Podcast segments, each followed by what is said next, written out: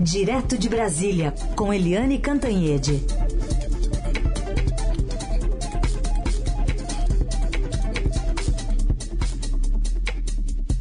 Oi, Eliane, bom dia. Bom dia, Heisen, bom dia, ouvintes. Vamos começar então um balanço, embora não tenha terminado ainda, tem depoimento hoje, né, Eliane, a CPI, mas eh, teve aquele momento de um, mais tensão envolvendo militares e a cúpula da CPI. Estão baixando a bola? Bem, uh, foi um, um, ponto quente da CPI, né? A CPI essa semana teve até é, ordem de prisão contra o Roberto Ferreira Dias, que foi diretor de logística do Ministério da Saúde, porque mentiu, mentiu, mentiu durante cinco horas, e o presidente Amar Aziz perdeu a paciência e mandou prendê-lo. Mas é, eu acho que o ponto alto dessa semana foi exatamente a crise ali artificial entre Forças Armadas e o Senado Federal. Porque o senador Omar Aziz, que foi o centro das atenções dessa semana na CPI, ele disse que o lado bom das forças, isso pode ser entre aspas, tá? O lado bom é, das Forças Armadas deveriam estar envergonhados daquele lado podre das Forças Armadas que vem aí aparecendo na CPI envolvido em delitos. Segundo o senador Omar Aziz, que tem ótimas relações, segundo ele, ele é muito respeitoso quando fala dos militares, é, ele ele estava dizendo, né, há muitos anos, há muito tempo não se via nome de oficiais um atrás do outro, assim, envolvido em delitos. E ele não falou nenhuma mentira, talvez ele tenha exagerado ao falar em lado podre. Na verdade, são indivíduos das Forças Armadas que estão é, fazendo, estão envolvidos, citados em suspeitas aí de desvios, de delitos, mas isso não caracteriza aí um lado podre das Forças Armadas. Talvez ele tenha exagerado com essa expressão, mas o fato é que a reação das Forças Armadas foi desproporcional. Né, porque as Forças Armadas, o ministro da Defesa e os três comandantes militares fizeram uma nota duríssima, né, chamando a, a manifestação do Omar Aziz de vil e leviana e dizendo que não aceitam esse tipo de ataque, enfim, não aceitam, ficou assim um ar de ameaça. Mas ontem, uh, tanto o ministro da Defesa, general Braga Neto, quanto o comandante do Exército, general Paulo Sérgio Oliveira, ambos telefonaram para o presidente do Senado, o senador Rodrigo Pacheco, do DEM de Minas Gerais. E eu falei com o Rodrigo Pacheco longamente, e o Rodrigo Pacheco estava dizendo que essas conversas pelo telefone com os dois generais foram conversas para baixar a poeira. É, os dois explicaram que não é nada contra o Senado, mas que foi uma manifestação de indignação contra a fala específica é, do Omar Aziz, que não tem nenhuma crise e que eles têm é, uma relação e, e respeito pelo Senado Federal. Né? Eu sempre acho o seguinte, se as Forças Armadas atacam o presidente da CPI, atacam a CPI. Se atacam a CPI, atacam o Senado. Se atacam o Senado, atacam o Congresso. E isso caracteriza, sim, aí uma, um, pelo menos um mal-estar entre poderes diferentes, o executivo e o legislativo. Mas, enfim, foi importante que os dois generais tenham telefonado, tenham passado uma borracha nisso. Agora, eu queria destacar duas frases uh, do Pacheco para mim, do senador Rodrigo Pacheco para mim. Uma é que ele diz o seguinte: esse episódio está superado, mas para superar definitivamente é preciso ter menos valentões e mais gente de bom senso. E o segundo, a segunda frase, olha, não pode se tornar uma fala em crise institucional, como não se pode transformar uma nota em crise institucional. Portanto, o Rodrigo Pacheco, que anda muito sumido, muito quieto, ele agora fez um papel de bombeiro que aparentemente é bem sucedido. Vamos torcer. Vamos torcer então. Bom, aproveitar para encaixar uma pergunta aqui do nosso ouvinte, o Júlio da Costa Leite Ele até fala um pouco de popularidade do presidente, que daqui a pouco você vai comentar a pesquisa, mas ele pergunta o seguinte: na prática, essa proximidade toda do governo Bolsonaro com as Forças Armadas, o que significa, Eliane? Que em 2022, ele perdendo as eleições, nós teremos tanques de guerra nas ruas, ou até mesmo an antes disso, com a popularidade dele caindo vertiginosamente? Está perguntando o Júlio da Costa Leite. Oi, Júlio. Bom dia, bem-vindo. Olha, uh, primeiro, os golpes que são dados ao longo do mundo não tem mais tanques, né? A gente vê que há aí golpes, todos golpes dentro dos instrumentos da própria democracia. Na Venezuela foi assim, na Hungria, na Polônia, enfim, é, ninguém imagina é, tanques nas ruas. Tem até o livro, esqueci o nome. É, eu esqueci o nome, mas é um livro fantástico sobre isso, né? Como destruir a democracia sem tanque na rua.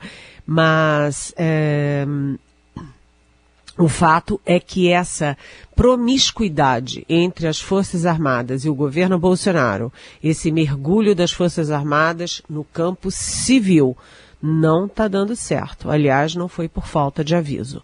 Né? Isso prejudica a imagem das Forças Armadas. Júlio fica criando a sensação de que as Forças Armadas podem enveredar por essa, é, esse, essa sensação aí de golpismo, essa ameaça de golpismo. Ou seja, a única pessoa que lucra com os militares na política é o Bolsonaro. E a única pessoa neste momento que poderia lucrar com uma crise entre militares e Senado é o Bolsonaro, que está numa situação dificílima e que quer aí, é, vamos dizer, é, bagunçar, tumultuar para sair do foco e sair das atenções. Muito bem. Bom, Eliane, obrigado aí ao Júlio, a gente agradece. O, o, livro é o Como as Democracias Morrem, acho que é esse. Como as Democracias é. Morrem, obrigada. Então, é Como as Democracias Morrem. Júlio, eu recomendo, porque é um livro fantástico, muito claro, muito didático e mostra é, exatamente isso. A democracia hoje não morre mais com tiro e tanque. Morre é, pelo uso das, dos próprios instrumentos democráticos e com o uso de parcelas da sociedade que tem esse viés golpista e autoritário. Isso aí, do Steven Levitsky e do Daniel Ziblatt, esse livro aí marcante, né, como as democracias morrem. Bom, Eliane, outro assunto ainda para a gente tratar, é, ligado aqui a, a, CPI, porque o presidente Bolsonaro não quer, não baixou a bola pelo jeito, né? Respondeu a carta enviada aí a ele pelos senadores da cúpula da CPI lá na live dele. Hoje foi, eu acho que não sei se o Renan ou o Maio, os saltitantes, fizeram uma festa lá embaixo na, na presidência, né? Entregando um documento para responder pergunta da CPI. Você sabe qual é a minha resposta, pessoal? Caguei! Caguei para a CPI não vou responder nada. E aí, Eliane? E aí é o seguinte, é, isso demonstra um estadista né, que responde à altura, com elegância, com sensatez. Segundo, demonstra uma pessoa que tem um linguajar elegante, sóbrio, né? E terceiro, uma pessoa preocupada nas relações é, relações institucionais. Eu achei que a carta que foi assinada pelos senadores Omar Aziz, presidente da CPI, Randolfo Rodrigues, vice-presidente, e uh, Renan Calheiros, que é o relator, achei que a carta é maliciosa, ela é capciosa, porque ela tem um texto elegante, mas ela é sarcástica, sabe? Ela dá todos os recados na forma, né? No conteúdo. A forma é elegante, mas o conteúdo ele é provocativo, sim. Inclusive porque, olha só, eles pedem que o presidente Bolsonaro é, diga de uma vez por todas, 13 dias depois, que foi, foram completados ontem, se os irmãos Luiz Miranda e Luiz Ricardo Miranda mentiram quando disseram que foram a ele lá no Palácio da Alvorada, que relataram todo o esquema a pró-Covaxin um esquema muito estranho lá no Ministério da Saúde, que ele prometeu que ia tomar providências na Polícia Federal e que ele disse: ah, mais um rolo do líder do governo, Ricardo Barros. O presidente poderia dizer: isto tudo é uma mentira. Por que, que ele não disse isso? Ele não disse isso porque ele teme que ele diga e que os irmãos tenham gravado. Portanto, ele desmente num dia, Três minutos depois tem aí a gravação desmentindo o presidente da República. Mas os três senadores que mandaram a carta é, pediram que ele respondesse de forma, atenção, gente, aspas, clara, é, límpida, institucional e republicana. Vamos dizer que esse palavrão do presidente não é claro, não é límpido, não é republicano e não é institucional. Portanto, fica aí. O presidente se recusa a desmentir um fato que é contra ele. Logo, esse silêncio do presidente é problema dele, né? Quanto mais ele cala, mais a situação dele se complica. Pois é, então vamos acompanhar, porque esse raciocínio seu é muito lógico mesmo, né, Eliane? E vai que tem uma gravação, né? Como insinuou, né, o, o até o deputado Luiz Miranda lá no depoimento. Vamos é. esperar para ver. Agora, sabe que teve a resposta, é. teve a resposta, você estava dizendo, né, que o presidente reagiu com intestino Sim. e teve a resposta do Omar Aziz. Uhum. E o Omar Aziz, que está muito, ele assumiu um papel de liderança inequívoco na CPI, ele disse, olha, olha, presidente, o senhor pode até jogar dejetos na CPI, mas não jogue, uh, não faça isso com o povo brasileiro. É. Na prática é, é isso. O, o, o, verbo, né, a conjugação desse verbo pode servir para todo mundo. Agora, para falar de uma pesquisa do Datafolha, a gente deu todos os detalhes mais cedo aqui. E basicamente, Eliane, mostra um, uma rejeição, uma desaprovação aí de 51% que acham o governo ruim ou péssimo. É, é, e tem alguns dados que eu achei muito importantes. Por exemplo, uh, desses 51 que consideram o governo ruim e péssimo, ou seja, que é, nem o governo, o presidente, presidente. né? O próprio presidente, é, desses 51, 40 consideram péssimo. Ou seja, ruim é a minoria, hum. né? A maioria de 40 considera o presidente péssimo. Além disso, lá no ótimo e bom, que é 24%, só 9% consideram o presidente ótimo. Ou seja, 40% consideram péssimo e só 9% consideram ótimo. E se você tem uma rejeição acima de 50%, como é o caso, a reeleição dele em 2022 começa a ficar ameaçada. Além disso, o, há outros dados que são estarrecedores, né? Eu considero um strike, porque o Datafolha pergunta também é, se as pessoas, os entrevistados, consideram o presidente é, inteligente, é, decidido, etc. E mais de 50% é, em cada um desses itens é, o presidente indeciso, pouco inteligente, falso, autoritário e despreparado. Ou seja, é, só no despreparado foram 62%. Ou seja, 62% dos entrevistados, é, representando as várias faixas da população, isso tem toda uma ciência por trás nas pesquisas, consideram que o presidente é despreparado para a função. Então é exatamente por isso que o presidente Jair Bolsonaro ataca a urna eletrônica, né, quer mudar o sistema, quer criar voto impresso, incomoda o TSE, incomoda o Congresso, é, é, fica batendo nessa tecla e ontem ele foi além, porque ele disse, aspas, se não tiver eleição limpa, eleições limpas, não teremos eleições. O que que o presidente quer dizer com isso? Se eu não ganhar, não tem eleição? Isso é de uma gravidade enorme. E, aliás, como falamos tanto em Forças Armadas hoje, é melhor que as Forças Armadas se distanciem muito dessa declaração do presidente. Muito bem, essa declaração aí foi dada aí a apoiadores, né? Aquilo que o Omar Aziz até tem chamado para ele sair do cercadinho ali do, do palácio, né? Então, ou, ou fazemos eleições limpas ou, ou, não teremos eleições, uma ameaça grave que a gente até tratou desse assunto ontem, né, Eliane, com o ministro Marco Aurélio Mello. Ele abordou esse tema aí, chamando o presidente totalitário, inclusive.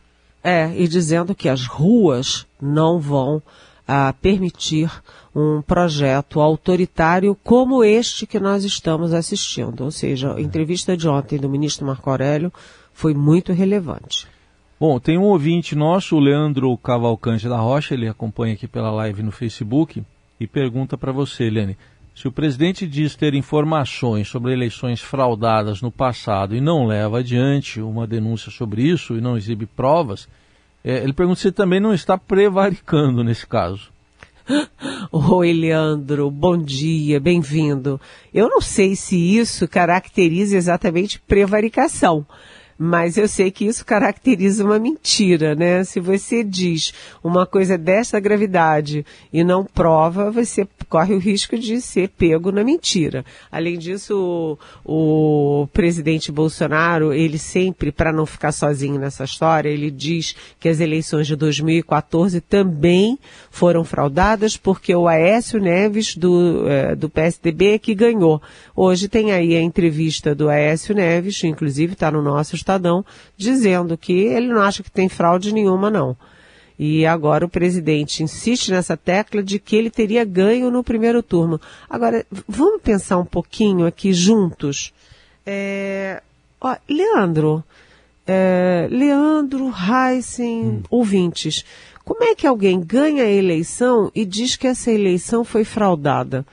Então a eleição que me elegeu foi uma eleição fraudada, portanto o meu mandato é ilegítimo. É uma coisa de maluco essa história, né? Mas o fato é que o presidente insiste nessa história e ele ontem foi além, né? Porque ele ontem ameaçou a própria realização de eleições. Eu não sei, não tem lugar nenhum previsto nem na Constituição, nem em lei, nem em regimento, nem na lei eleitoral, a possibilidade do presidente baixar um decreto e suspender as eleições. E isso tem nome. Isso se chama golpe e eu acho que ele não tem condições de dar golpe nenhum. Bom, então está uh, respondida a pergunta. Eu chamo a atenção até porque essa declaração da Écio, né, Eliane, foi dada o nosso colega Marcelo de Moraes. Então, logo depois, o presidente falando que teve fraude na eleição, que o vencedor seria Aécio e não Dilma, e o próprio Aécio, que até contestou ali a chapa na época, Dilma Temer, depois da eleição, mas ele disse que fraude não houve. e o, e o, o próprio Gilmar Mendes também hoje está aí na imprensa dizendo que não, não tem fraude nenhuma, até porque é o seguinte, o Bolsonaro ganhou e ele não era o candidato do establishment, que teria é, condições de fraudar qualquer coisa, mas não tem, nem, na, nem o establishment consegue é, fraudar as eleições no Brasil, porque a urna eletrônica é muito segura. Então o presidente fica falando sozinho, né? Aliás, essa questão né, da, da urna, da, do voto auditável, voto impresso, como ele diz, é, tá, meio que subiu no telhado. A gente está vendo aí uma série de partidos se posicionando contra, né, Eliane?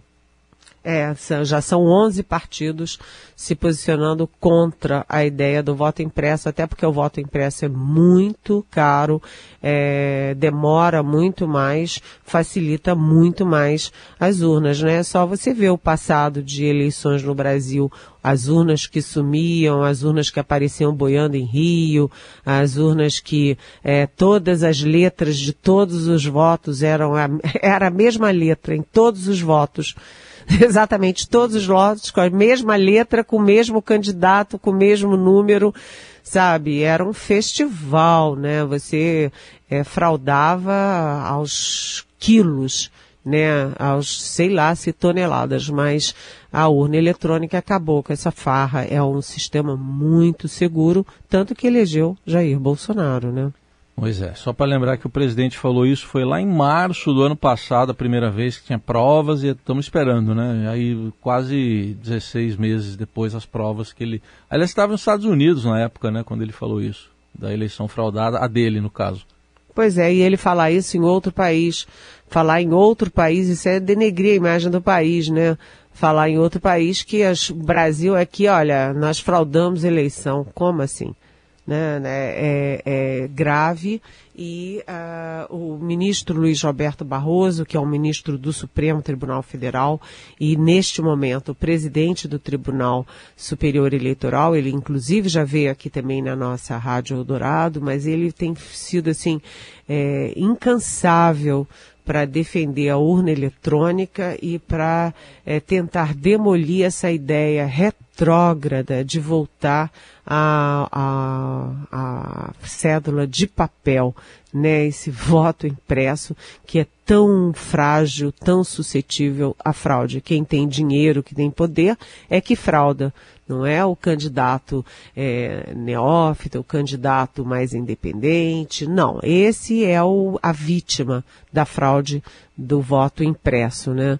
É, é impressionante. E agora a gente tem que ver até onde o presidente quer ir depois dessa manifestação é, da, da, da, da, do Datafolha, né? Porque o Datafolha e também o IPEC, que é um novo é, instituto formado por gente que saiu do IBOP, depois que o IBOP acabou, estão é, mostrando que é, a, a situação do Bolsonaro está ficando inviável para 2022. E quanto mais inviável ele se torna eleitoralmente, mais ele perde as estribeiras e ataca com palavrões é, a CPI e é, fala em mudar o processo eleitoral, agora fala em acabar com a eleição.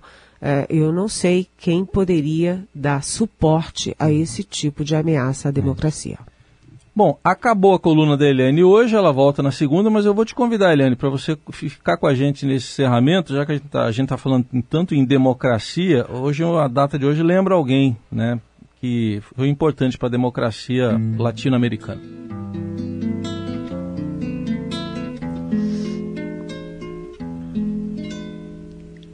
Volver a los 17, después de vivir un siglo es como descifrar signos, sin ser sabio competente, volver a ser de repente. Bom, eu fico até constrangido de falar em cima, mas tem que falar. 86 anos hoje do nascimento de Mercedes Souza. O Igor Miller está aqui também para falar com a gente. Ô Igor, bom dia. Bom dia, Heisen. Bom dia, Eliane. Bom dia, ouvinte do Jornal Eldorado. É, eu acho que essa escolha do, do Heisen foi parcial hum. porque eu acho que ele tá torcendo contra o Brasil amanhã. Pra, pra, pro, pro Messi? É, tá torcendo pro Messi. Fazer o quê?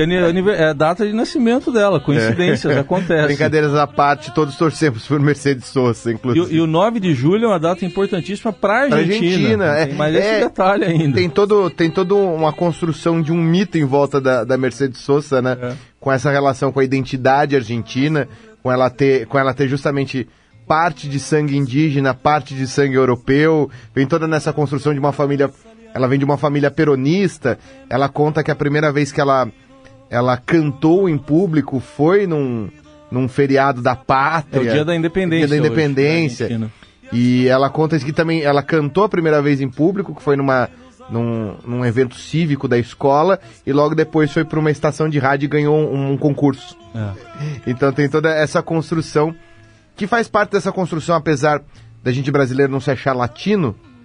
É, falamos a, outra língua, né? É, falamos outra, é uma língua nada latina, né? A última flor do lácio apenas. É, e a gente vem, vem nessa construção, né? A Mercedes Sosa, por exemplo, tem, um, tem uma correspondente de, de, de nível igual no Chile, que é a Violeta Parra, é. e a gente esquece no Brasil que a gente tem figuras como o Belchior, falando de latinidade, é, e, e o cara que, que foi o, o esteio da Mercedes Sosa aqui no Brasil, que é o Milton Nascimento. Milton Nascimento. Sempre deixou muito clara a questão da, juntos, da latinidade. E aí, Eliane, uma boa lembrança nessa toda. Nossa, a Mercedes Souza, Violeta Parra são sabe, parte da minha vida, parte da minha geração, né? É, e elas, é, não apenas pela voz, mas pelo conteúdo, foram o conteúdo político, a, a, a, nossa identidade, né, a nossa busca pela nossa independência né, cultural, a independência de alma. Eu, uhum. sinceramente, Igor, é, eu te amo, viu? eu só não quero que o Heisen fique com ciúme, porque ele é muito ciumento. Não, a gente aqui é, todos nos amamos. É, aqui. Eliane, obrigado por mais uma semana então. Um beijo, até segunda. Até segunda. Beijão.